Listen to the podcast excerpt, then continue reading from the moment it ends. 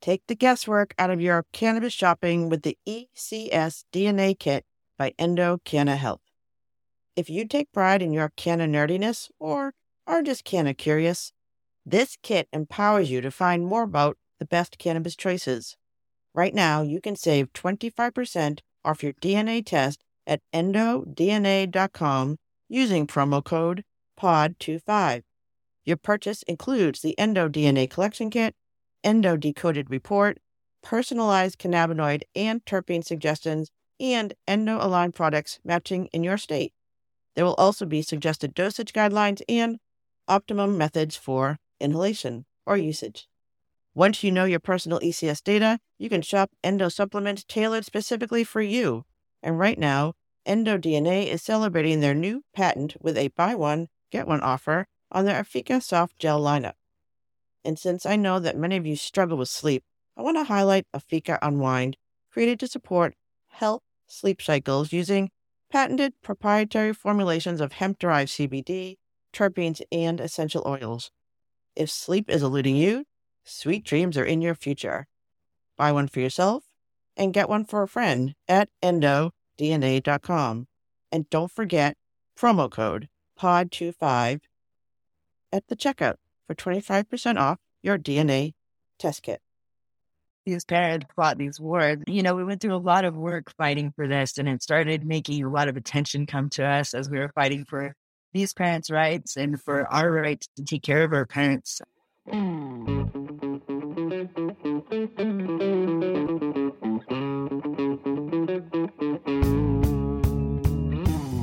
This is The Canna Mom Show, a podcast chronicling the inspiring stories of real women in the emerging cannabis industry. Your host, Joyce Gerber, mom, lawyer, political activist, has been speaking with women from coast to coast and around the world who are leaders in the revolution of cannabis and caregiving, continuing on her mission to lift up the stories of the women creating the cannabis industry by sharing their canna stories with you. So go make yourself a cup of tea or roll yourself a joint, sit back, and learn something new about this magical plant on The Canna Mom Show with Joyce Gerber. From the Tip O'Neill Studios in North Cambridge, Massachusetts, it's the Canna Mom Show. Now here's your host, Joyce Gerber.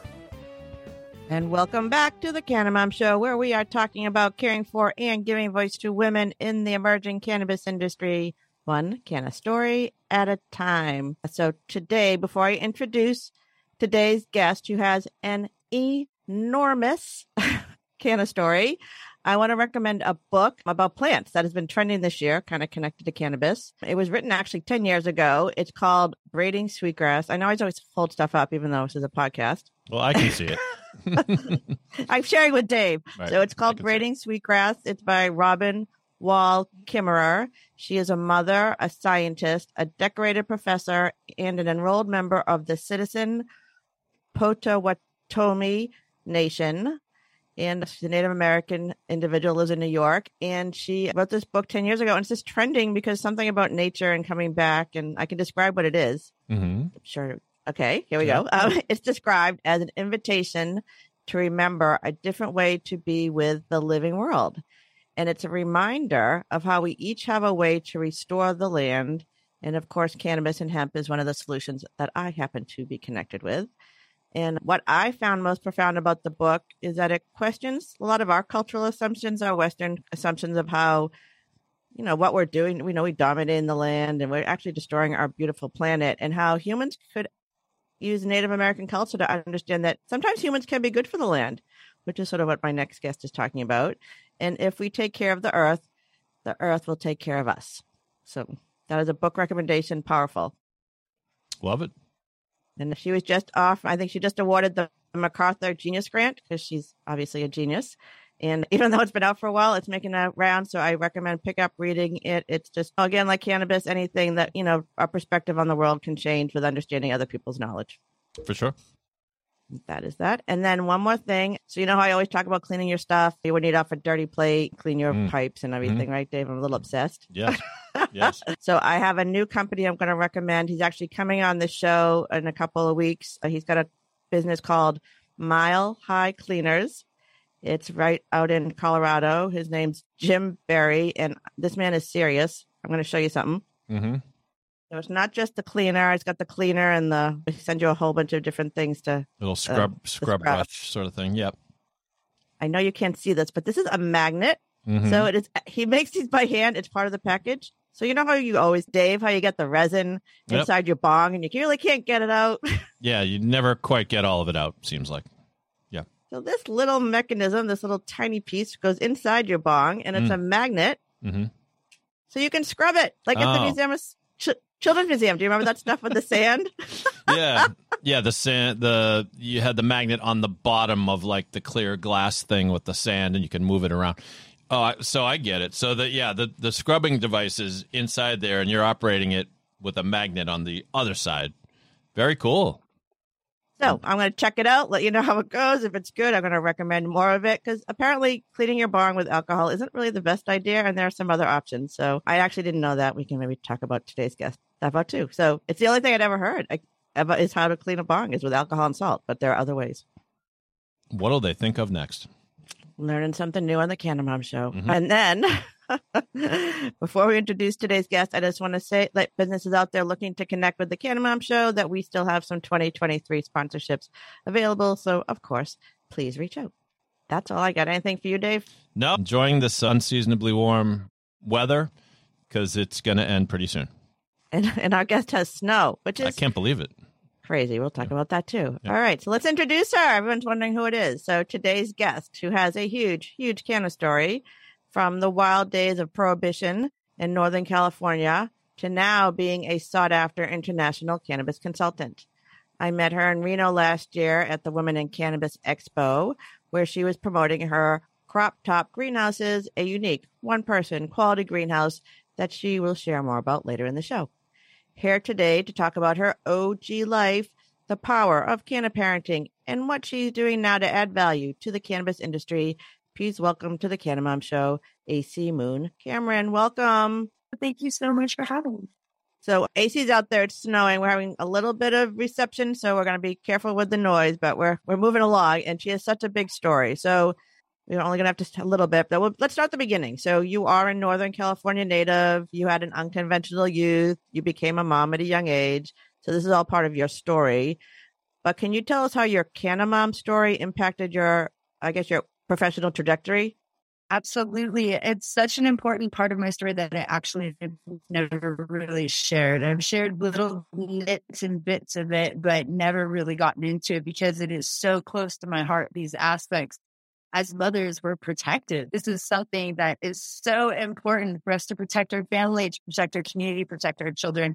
And so I first was taught how to just grow anything by my mother who had cancer off grid. And I really couldn't handle the handfuls of pills that she was taking every day to survive. And it absolutely just, it, it killed me to see it. And so my first fight was seeing all the people and my father as well. I was a Vietnam vet who grew cannabis and fought obviously for the civil liberties of our country. Came in and named my sister Mary Jane, and I got stuck with another unique name. I was named after LSD, and so that's why I have a nickname. but Never knew that. And at 17 years old, kind of living on the streets, being an advocate and hustling cannabis and working as Trevor, doing anything I could to get myself through high school. I had a child and his name was Chaos. And Chaos was born definitely to a hustler mom. It was something that I couldn't tell. I didn't know I was pregnant. I had a six, six six months pregnant. He was removed from my body at two and a half. I'm pretty sure that cannabis. Actually, actually, life. in high school, at about 17 years old, I was living on the streets, taking care of people's crops and hustling, basically yeah, uh, Mexican brickweed, doing anything I could to put myself through school. I I got pregnant. I was 17 years old and they removed a child for me at six months pregnant, and my son's name is Chaos. And Chaos survived and, he was two and a half pounds when he was born.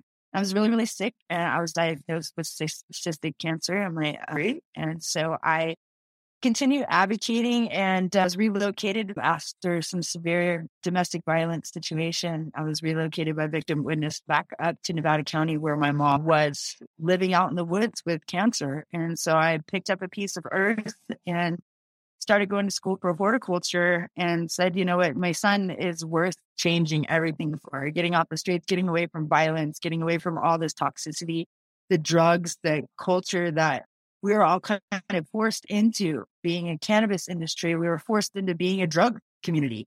You know, it it wasn't our choice. It was something that we were forced into. And so the kids were born to drug use, quote unquote. And it wasn't true. None of I know myself, I never used drugs. I never drank during my entire I just started drinking three years ago. I dedicated my entire life only to cannabis and herbal consumption, became a vegetarian, just wanted to teach my son how we can protect everything and how we can innovate ourselves. And I wasn't just like a dumb hustler, a drug dealer, or anything else. I was an advocate. I was pursuing something. And I, I raised my son in the woods, in the garden. And and so you okay, so you are teaching again and yeah, the other kids because I raised. So you're again, so you're an early pioneer, and this uh, idea again that a young woman who you found a passion. Becoming a mother does something to you psychologically, biologically. I can't explain it. It just does. And you became very protective. And you, you know, it sounds like it, that idea of having purpose outside yourself and you found cannabis, you understood what it was. You knew it was a medicine, even though everyone around you was sort of in a different world and you moved forward with this. So, so what was, again, you're talking about how you had other children around you. What was it like to raise them during prohibition? What were sort of the rules or what was the understanding or how did they even understand what was going on around them? It was, um, I was thinking about this when I was showering earlier. It's I look back and talk to Chaos now, who's in a twenty managed to get, and I swore that I'd never tell anybody that I'd had it until he was eighteen years old.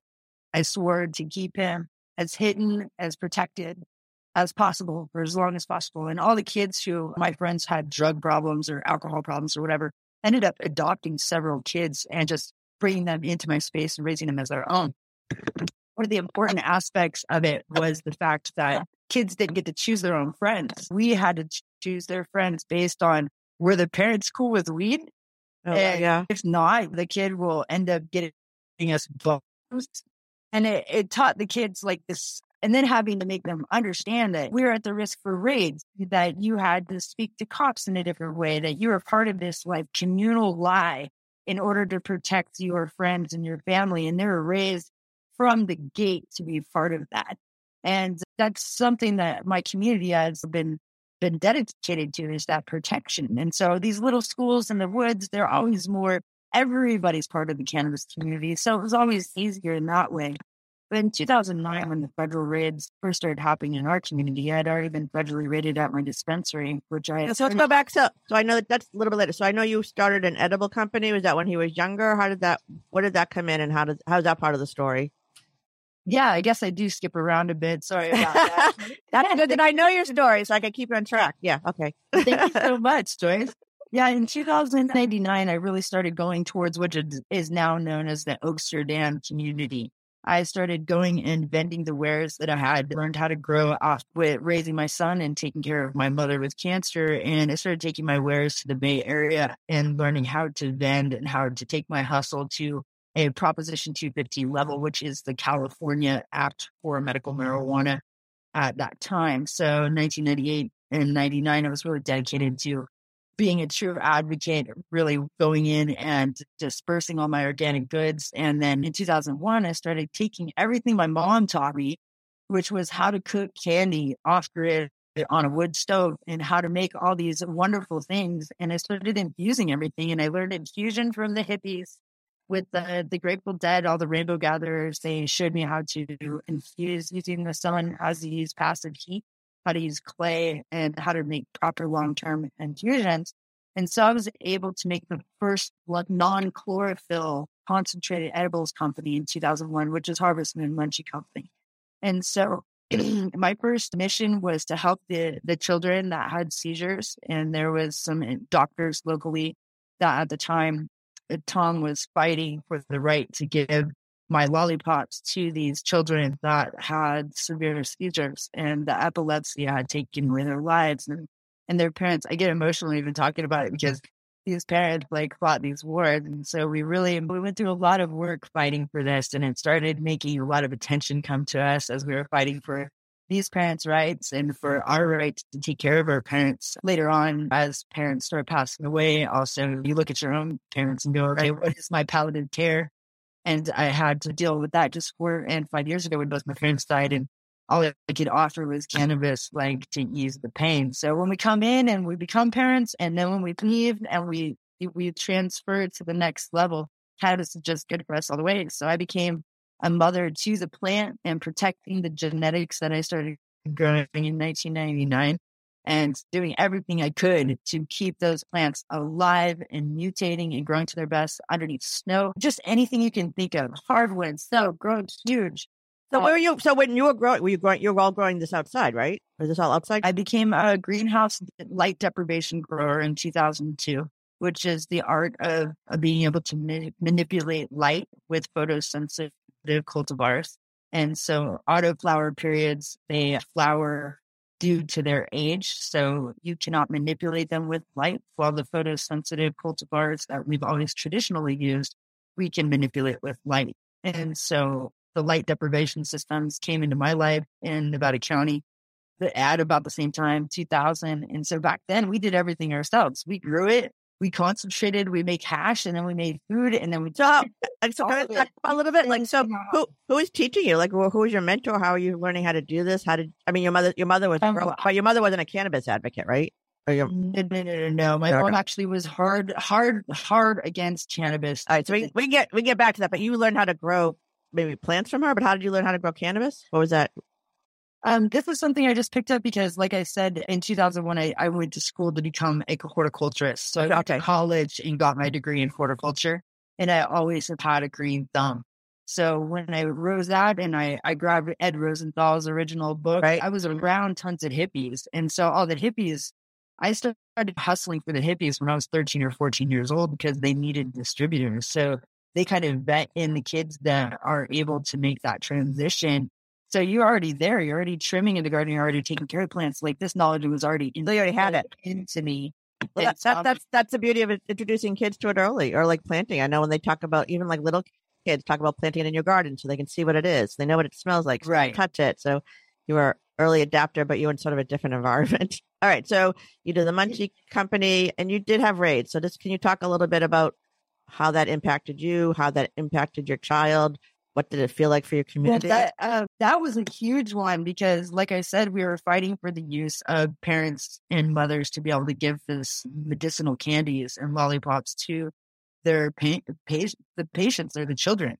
And so I was uh, dedicating through the dispensary ownership. I started two different dispensaries in the mid 2000s and kept on distributing through Los Angeles and then through many other places that I shouldn't say online and admit it openly but anywhere that I could. The first raid started down at our dispensary sites down on Mission Street in San Francisco. The Feds came in and just kept wiping everybody out. So we'd have to move. And that would make it so I didn't even get to be around my kid for lots of period of time. We are going through all this worry and stress and trying to hide our children and, and trying to have my uncle or my mom make sure he gets to school out, out there in the woods. And so I just kept on growing and moving around, doing my best to create these dispensary points and create collective just unification through all of the cannabis industry from north to south in California, which we were leading the industry at that time besides Colorado. So in 2009, I had gotten pretty big for my britches with the Harvest Moon Munchie Company and had definitely put a stamp in as many people know I'm not one for keeping quiet. I am an advocate from the grassroots and I'm willing to yell about what I believe in. I stand with a moral compass that I believe is is the strongest thing that you can stand your foundation on. And so they came at me as my community got raided by the federal government and not by the state. And that put things in a real hard place because my child was in school when I got the first call. And we had been trimming for three days straight. Back then, we had to jump on it and start trimming as fast as we can as many people as can to get it out the door so that we could get all the evidence of that harvest out and just make sure that we're constantly cycling through with this this black book of information with only certain people allowed to be around you and then your kids running around and he's part of it he's asking for where are you going to buy more cereal when you're sitting there watering a giant cola. And so a lot of people would think that that's odd, but we found it normal. And many of our community of children, they'd stop by for us to help each other's patients or grow for an advocate or patient. And they're their kids are there all the time when they're consumed. There's never a problem. It's a community, a really firm community. I mean, you actually give me the chills a little bit because we talk a lot about perspective and we talk about like what is what is normal, what is cultural. We talked a little bit about the, the braiding sweetgrass in the, earlier in the show and this idea that we're changing perspectives and changing culture. And we talk a lot about Canna moms normalizing this because they are healthy. That's the flip side. That's the paradox of this whole narrative we've been told is that the Canna moms I meet are the healthiest moms I know, and they're and they're trying to create yeah, absolutely communities. But you're so demonized, and especially you were so early on, and that's very difficult. I mean, once you get federal government, did you get child services involved? Was that did you did it happen? Did that happen? Um, like I said, I spent a lot of time in my life keeping my son as completely silent and as completely into the background of my career as possible. I didn't actually come out of the closet until I was voted one of the women of the week by Skunk magazine in 2014.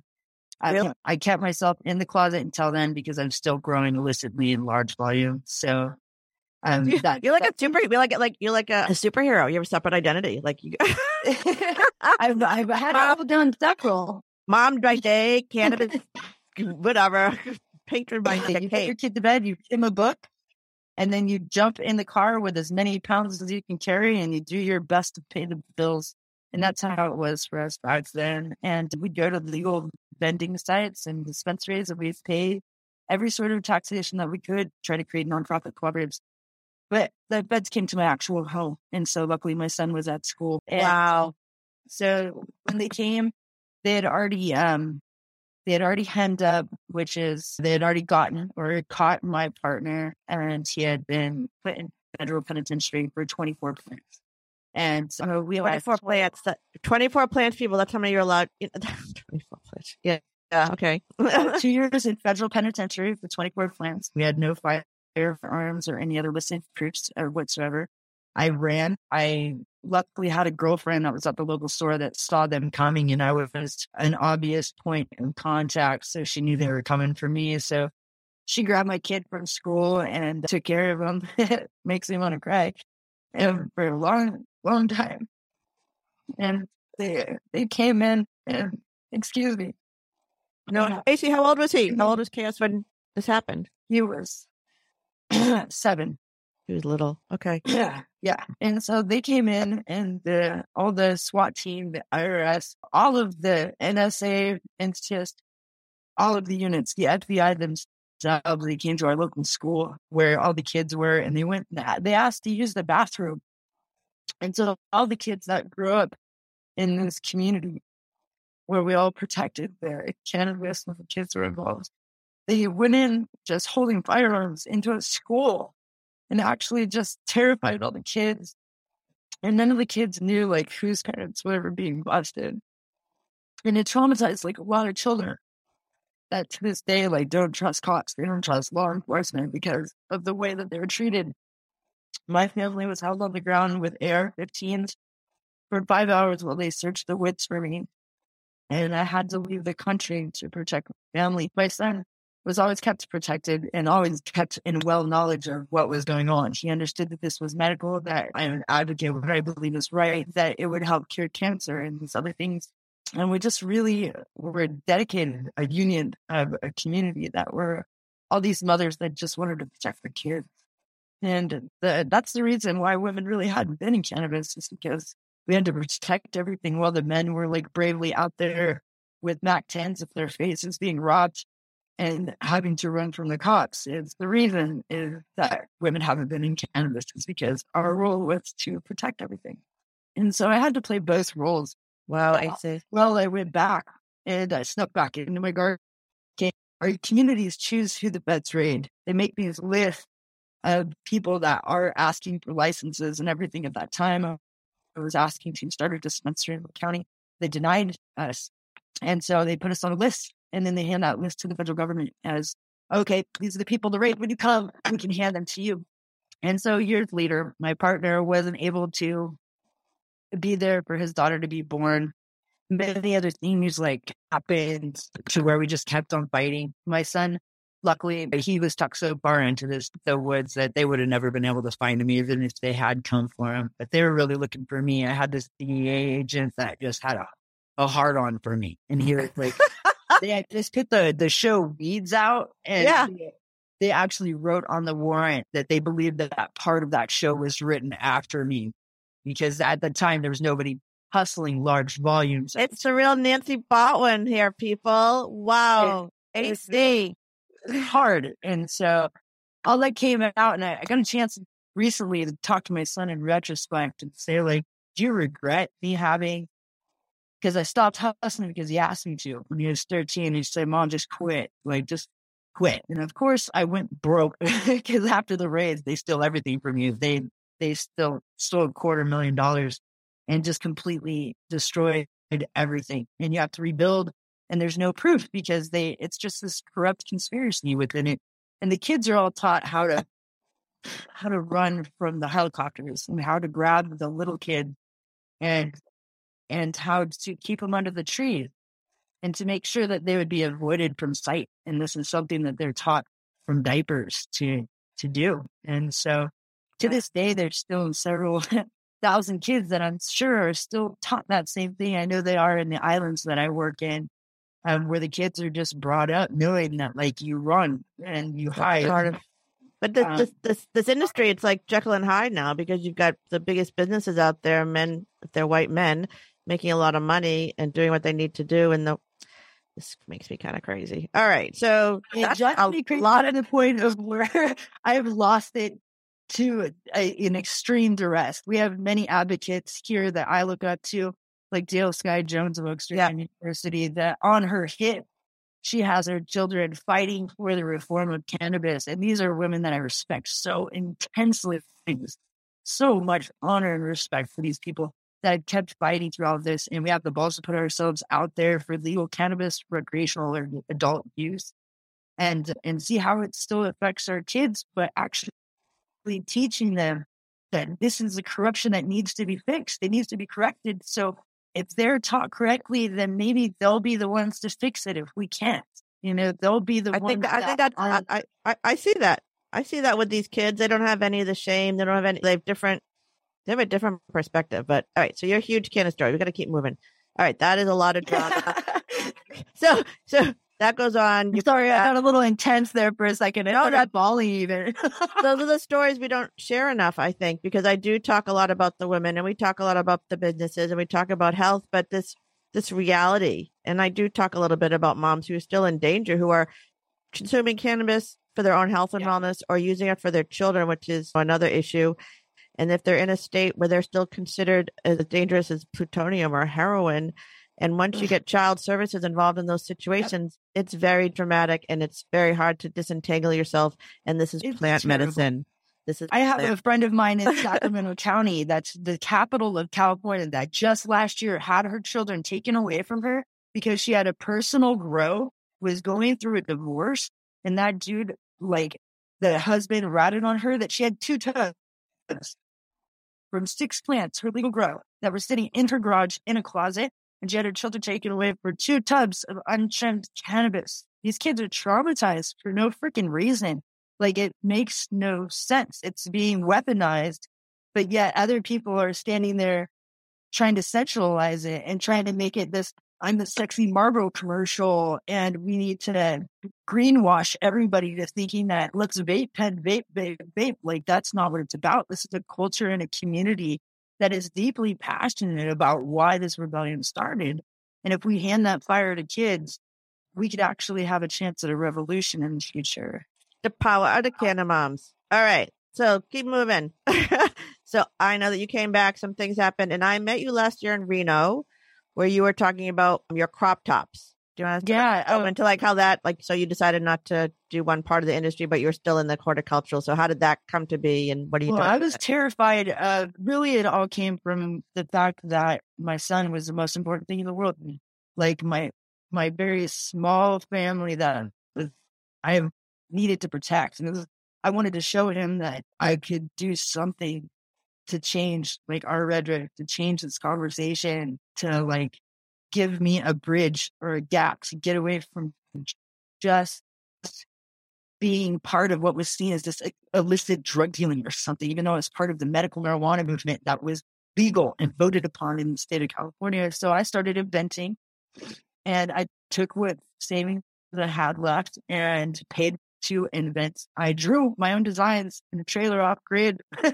I drew everything by 12 volt by candles and ran generators while I'm drawing and taking care of my son. I drew the designs, I trademarked them. I drew up Crop Tops greenhouses. And so Crop Tops greenhouse is an instant portable pop-up greenhouse that protects plants from storms. And because I wanted to mother my plants so badly, I kept genetics alive at that point for almost nine years, now 20. I really just wanted to see how I could make greenhouse quality accessible to everyone everywhere, how to protect your plants, how to use it in diverse ways, and how I could innovate myself and my son and my situation to a higher heights. So I filed for my first federal patent a year and a half after I'd been federally rated. And I took six years and I was granted my patent in 2018. And 21 micro patents underneath it, which means I have 21 points of that invention that are also protected as part of the main federal patent. I have the first cannabis leaf federal trademark that is used in ancillary brands, which is the Crop Tops. Nice. Cannabis leaf. And so all of these things was me wanting to prove to my mom that I wasn't just a, a dirty pot dealer. And I wanted to prove to my son that I could be more and that he can be whatever he wants, even though we're from off grid poverty and this is our fight. And we've been through all this. Like, I wanted to show up, we do something different. And so I did. I put everything I did, hundreds of thousands of dollars that I could into that. Like, and that really took off. I sponsored Emerald Cup and High Times Cannabis Cups. As soon as I had manufactured the product, I ended up going to Asia and learning manufacturing, intellectual property, and actually creating the product myself at a manufacturing facility in Boise. And going back and forth to Asia, I learned international trades and learned how to create and liaison through manufacturing. Now it's really rare because women are not allowed in in that area, not in cannabis and not in manufacturing, especially China. And so I won't, I just brought my son in immediately and was just like, Hey, look, we're doing something different. We're doing these trade shows. We're doing this. We're going to do everything we can to change this story. And I did. So I launched my product. And you are. All right. So, you, so I do want to talk about Oaksterdam and I want to talk about your consulting, but can we just talk a little bit about your mom? Because I actually have sort of a not as but similar. So my own mother did not believe in the medical qualities of cannabis. She came on the podcast. She went to a dispensary. She went to a grow facility. At the end of her life, I couldn't ease her pain using anything because she really couldn't. She didn't see it. So can we talk a little bit about your relationship with your mom and her relationship with cannabis, and even talking yeah, about proving this, proving this other business, and you know, it's hard to convince the people you love. I think a huge amount of what we do is to try to prove or change something to our parents. I think that we're all just walking really big kids. Like our inner children are really what the voice is inside of ourselves is our inner child talking. and I always, my mom was always sick with cancer since I was real, real young. She got Graves' disease when I was two years old, had her thyroid removed, and still lived off grid on 80 acres by herself, going to college, raising two daughters, just completely off grid, hunting her own food. We built jerky houses, and I was raised in what she would believe is the Native American. And so we built. Oh, so you probably like the whole braiding, the braiding grass. You relate to that, absolutely. And yeah. So every aspect of my life was dedicated to living Native American style, including learning how to do Quon huts and traditional. Everything was created on the wood cook stove, and she was the hardest hard hitting woman I've ever to this day ever met in my whole fucking life. Excuse my language, blurt that out. She became the podcast. We can say whatever we want. Yeah. firefighter. Uh, later on, after she overcame cancer, she became a firefighter and just kicked some major ass, breaking ceilings that are seen as male industries, male dominated industries, and was a forest ranger. So she was raised during the reefer madness prohibition, though, in Boston. Oh, and uh that was something the Massachusetts area was very hard against that. My family at that site had imported from Germany only one generation prior to that. So they talked very much down on this whole thing. I think my dad came in from Vietnam and got her a little bit into the party phase when she was younger before having kids. And therefore, my sister's name is marijuana. But with me, it was really this try to prove Jerry that no, no, no, no, everything was against no to the point of where it's violence and there's borderline abuse because they're, they don't know how to to convey the message. They're getting so angry, and that's how they were taught is through Right. violence. So they get so mad, they're throwing bongs. They can, oh, you fucking dirty pothead, all these things. But then allow me to grow and to understand that I was on a different mission. And it wasn't until two years before she passed away, which was four years ago, that I finally got her to start using topicals. She had rheumatoid arthritis as well as lupus. And I started making lotions and topicals, and she started using them and was able to find relief through that. And So uh actually, can I back up a little bit? So despite her natural lifestyle or her, this idea of living off the land and the idea that if you take care of the earth, the earth takes care of us, growing up with that, she, she really just, the cannabis thing was so deep in her mindset that she could not see past what she'd been taught. Is that what you're saying? it- was to severity. I think also because of her time in working in law enforcement and those types of things, it was type of pride of where she was like, I can't be part of this reefer madness thing because it's Hmm. seen as white trash or lesser than kind of communifying, or that's what my ex husband did kind of thing, or yeah. whatever it was, because my dad was a cannabis grower. Um, and that was because she was born in the in the 50s. Women barely had Yeah. these rights. Normally, domestic violence wasn't even called upon as as wrong. And so we have had a drastic change. And I actually went through so much fighting and so much arguing with her. I was so mad. And to this day, I will never forgive the situation. Is she died nine months before cannabis was legalized in California. And so she saw me go through the whole fight and checked out right before we actually won that fight. Oh. So that was that's terrible. Sometimes how life is. That's Yeah. paradox of like it's all about the journey of advocacy and getting a chance to. I was even right after her partner, my stepdad, the person that I had raised me, I was taking care of him just a few months prior and taking smoothies of cannabis into the retirement home, the facility, and I got the cops called on me, and they removed me for giving my stepdad his, his prescription and my uncle his prescription, and they wouldn't let me in, and they ended up dying alone on that bed because I was checked out for not uh, for not for giving them cannabis, and so. These are the things that are Our belief system. side of our system that we don't even think about. Like, and it's real. Well, it's like the, that's a, it's, it's the enforcement of laws, You of policies. Yeah. once they're in sort of any sort of facility. Yeah, it's that's strange. Okay, so I'm running up on time. So I know you are doing some education.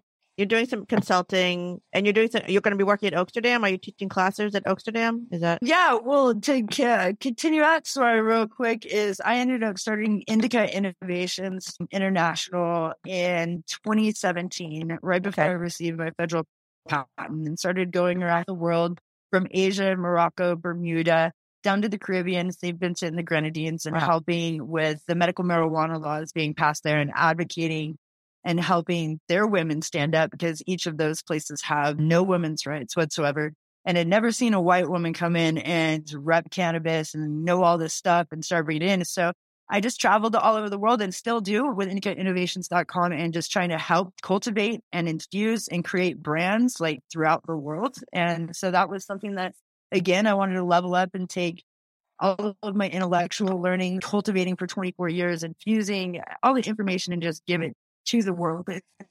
So educating and building custom platforms as I do speaking events and all that kind of stuff became more important than anything. So I got multi-certified CGMP, OSHA, RMA, Sigma 6, any certification. I continue educating myself for international ISO, which is in, in ISO standards is the international operating standards of where we'll be distributing Trump internationally soon and the standards that will be met. And then I was blessed with the opportunity to start working with Oak Street Oaksterdam University, where I'm now a mentor for the Los Angeles County Equity Mm. Program. And so Los Angeles has started their own equity pro- program with the state of California, allowing those e- equity licenses to get free mentoring with Oak Street Amsterdam University, one-on-one coaching about any aspect of their business they can. And we're hoping to move that equity program in Oaksterdam unification for the mentoring to other states and other places as we get more widespread. And so really enjoying that and uh, enjoying. Can you just, I just want like a little bit. So Oaksterdam, can you just explain what Oaksterdam is and why it's such a big deal and why it's so important to have these um, resources, really educating the next generation? Absolutely. Jeff Jones and Dale Sky Jones are the proprietors of the first patient medical cards back in the late 90s here uh, of our medical marijuana movement. They created Oaksterdam University in Oakland, which was 128 different cannabis dispensaries all clumbered around four blocks that we used to all dispense to and I participated with. They built an entire curriculum around bud tending, the cultivation, home grows, like any different thing. And I'm helping to build some different curriculums now for cultivation for Southern California and we continue to build for. And all of these certified programs are able to be customized content. And then we can offer discount codes. I think I have a discount code for 10% off actually this week for Indica Innovations. If you type that in, you can get 10% off. And there's also several free courses that you can just go in and get certified, get connected. We have all sorts of groups to learn how to cultivate, infuse, build businesses, brands, intellectual property compliance, all sorts of different things. So they're, really great grassroots, and I support them because they are legacy to me and they continue to fight for what's right, including federal reform. Yeah, they're out there doing it. So again, if you're listening, if this is something you're interested in, you want to learn more about some specific area of cannabis, we always talk about the importance of specialization. This is a cohort right there that's doing this and trying to get the next generation up and running so that we can build a really forward thinking industry that our caregivers and heal the world. That's the point, not just, yeah, we want to heal the world. Absolutely. Absolutely. All right. So a couple more minutes. You love gardening. Do you think we should all be trying to grow our own? What do you think about that? And how can people use top crops personalized? Can use I think that being an innovator in your own space is probably the most important thing you can do. I want to tell everybody and all the women specifically that no matter how much trauma you've been through, abuse as a child, molestation, rape, like domestic violence, been beat down, told you're a piece of shit, that you're fat, you're this, you're that, you know, it doesn't, none of it matters. Like your past literally does not matter. Everything in your future is what matters. And you can build and create anything. Don't be afraid to reinvent yourself. Like literally, don't be afraid to, reinvent. you got, you're going to die tomorrow. There's nothing we can do but innovate today and show the kids how to continue doing that as well. Otherwise, they're going to get stuck on screens and we're all going to become a whole bunch of mushroomed out zombies. So I really like, I just finished a kid's book that I'm about to publish. And as a mother, it's been really important for me to build different stories and what, what's, it, what's it called? AC? It's called Blocks of Wood. And it was inspired by a friend of mine actually that committed suicide two years ago. And he had offered me years and years ago, just as a birthday present, a block of wood and that block of wood became the most useful thing in my world. I used it for so many different things. And it inspired me to create this book, which is a rhythmic fairy tale. And I can share a couple of images with about a fairy that starts teaching this little girl how to recycle. And she started inventing things and recycling the plastic and creating new things and growing hemp and then creating blocks not made from wood. And all of it is about just inventing and passing that innovative feel and not just an innovative feel, but conscious innovative feel. Don't just invent a whole bunch of bullshit and throw it out into the market and be all like, look, I'm an inventor. Like, no, like be conscious of what you're making out of it. Make sure you're recyclable. Crop tops is 98% recyclable and innovate everything that we do to that next level. I've also got a, a series that I've been working on called Bud Town, where I've taken small buds that I've grown myself and created characters out of them and actually gained a copyright by the federal government for a, a pot character. And Bud Town is about educating through visual aperture. So the White Widow strain, which is truly White Widow. So you can see what a White Widow legacy strain looks like. Her character lives on the hill and has too many dead ex husbands. She's the White Widow, right?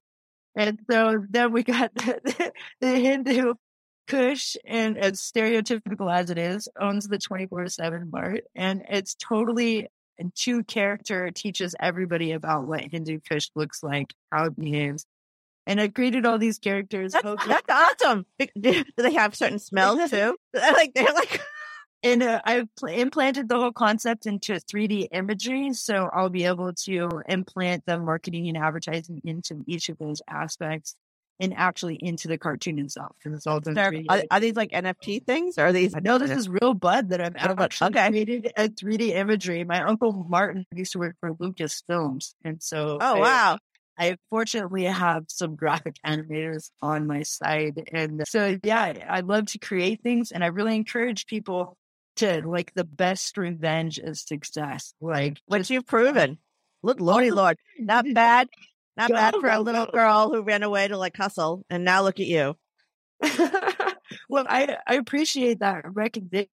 For me, as I sit here, I've never been, I've always I've been very to the game. And it's been a soccer. They're, they're, they're often not supportive of each other. It, it's a sticky game. And, uh, and right now we have, as I consult with these, these new that want to enter the industry and I consult and, and give them complete bullshit and say, Hey, I welcome you into my industry. This is all going to be pistols and posies and, and we're going to have like a, a day. We're just going to be around the campfire. It's just going to be kumbaya for the next two fucking years. You're going to get rich off of weed. It's just not going to happen. The whole system is corrupted and it's built to be able to overthrown by big pharma and large entities that are MSO that can pay a large. These are all like Big Pharma has 10 lobbyists per Senate seat. We have none. I mean, seriously, as we look at it as a reality,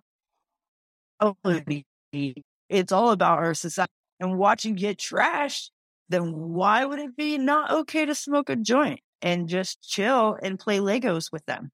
Because that makes no sense whatsoever. so I really ask that people just keep being innovative in their community because as for the is to just innovate your life with your kids by using cannabis and getting off of drugs and alcohol. And being being present, I think that's what I talk a lot to the moms. If you're honest and you're transparent, and part of what kids want, what kids want is for you to be engaged with their lives. It's sometimes really hard to be engaged with your kids' lives because you've got other things on your mind. But cannabis is one of those things that helps a mom calm down and be there, which is really the best things moms can be. All right, we've actually run up against time. So, uh, AC, people want to get in touch with you. They want to consult with you. They want to meet you. What's the best way to connect with you? You can find me at indicainnovations.com. My personal email is muchbuffoon at yahoo or ac at oaksterdamuniversity.com. And I love connecting with everybody in the space and and just like yourself, you've done a great job, Joyce. Like yeah. I saw like you enter and I looked at your background and I was like, wow, she just really entered and just started doing the damn thing. Like you've done so good. And there's been a select few that have really kept their their lane open and clear. And I got a lot of respect for you. So thanks for doing what you're doing over there. Thank you. That's words from OG Dave. Man, we're making our mark in this industry. oh, yeah. Save, Keep it up. Saving that clip. Thank you. All right. So, another show. Thank you, AC, for my guest, AC Moon. We can find her all over the internet. She's a powerhouse. She's got an amazing story. That wasn't even all of it, believe it or not, but we got a lot of it covered. And of course, my Canna Bro, David Jazz, and our Canna Mom Show team. I want to thank you for taking the time to listen to the Canna Mom Show, where we are on our mission to enhance the impact women have on the emerging cannabis industry by sharing and preserving their stories of love, kindness, wisdom, and hope. Thank you for following and sharing the inspiring stories of the women building this new industry so together we can crush that stigma around cannabis and caregivers. I'm your host, Joyce Gerber. This is the Canna Mom Show, and we're a production of Pod 617, the Boston Podcast Network.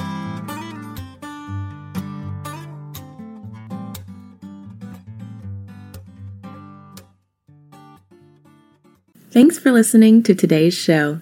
To check out more great cannabis podcasts, go to podconx.com. Here's a preview of one of our other shows. Are you looking for the next great cannabis business to invest in? Then you need to check out the MJ Bulls podcast. Hi, I'm Dan Humiston. Join me each week as I speak to both cannabis entrepreneurs who are raising capital and cannabis investors who are investing capital our 10 minute episodes are perfect for the busy investor. Start listening to the MJ Bulls podcast today, wherever you listen to podcasts, and who knows, maybe you'll discover the next cannabis unicorn.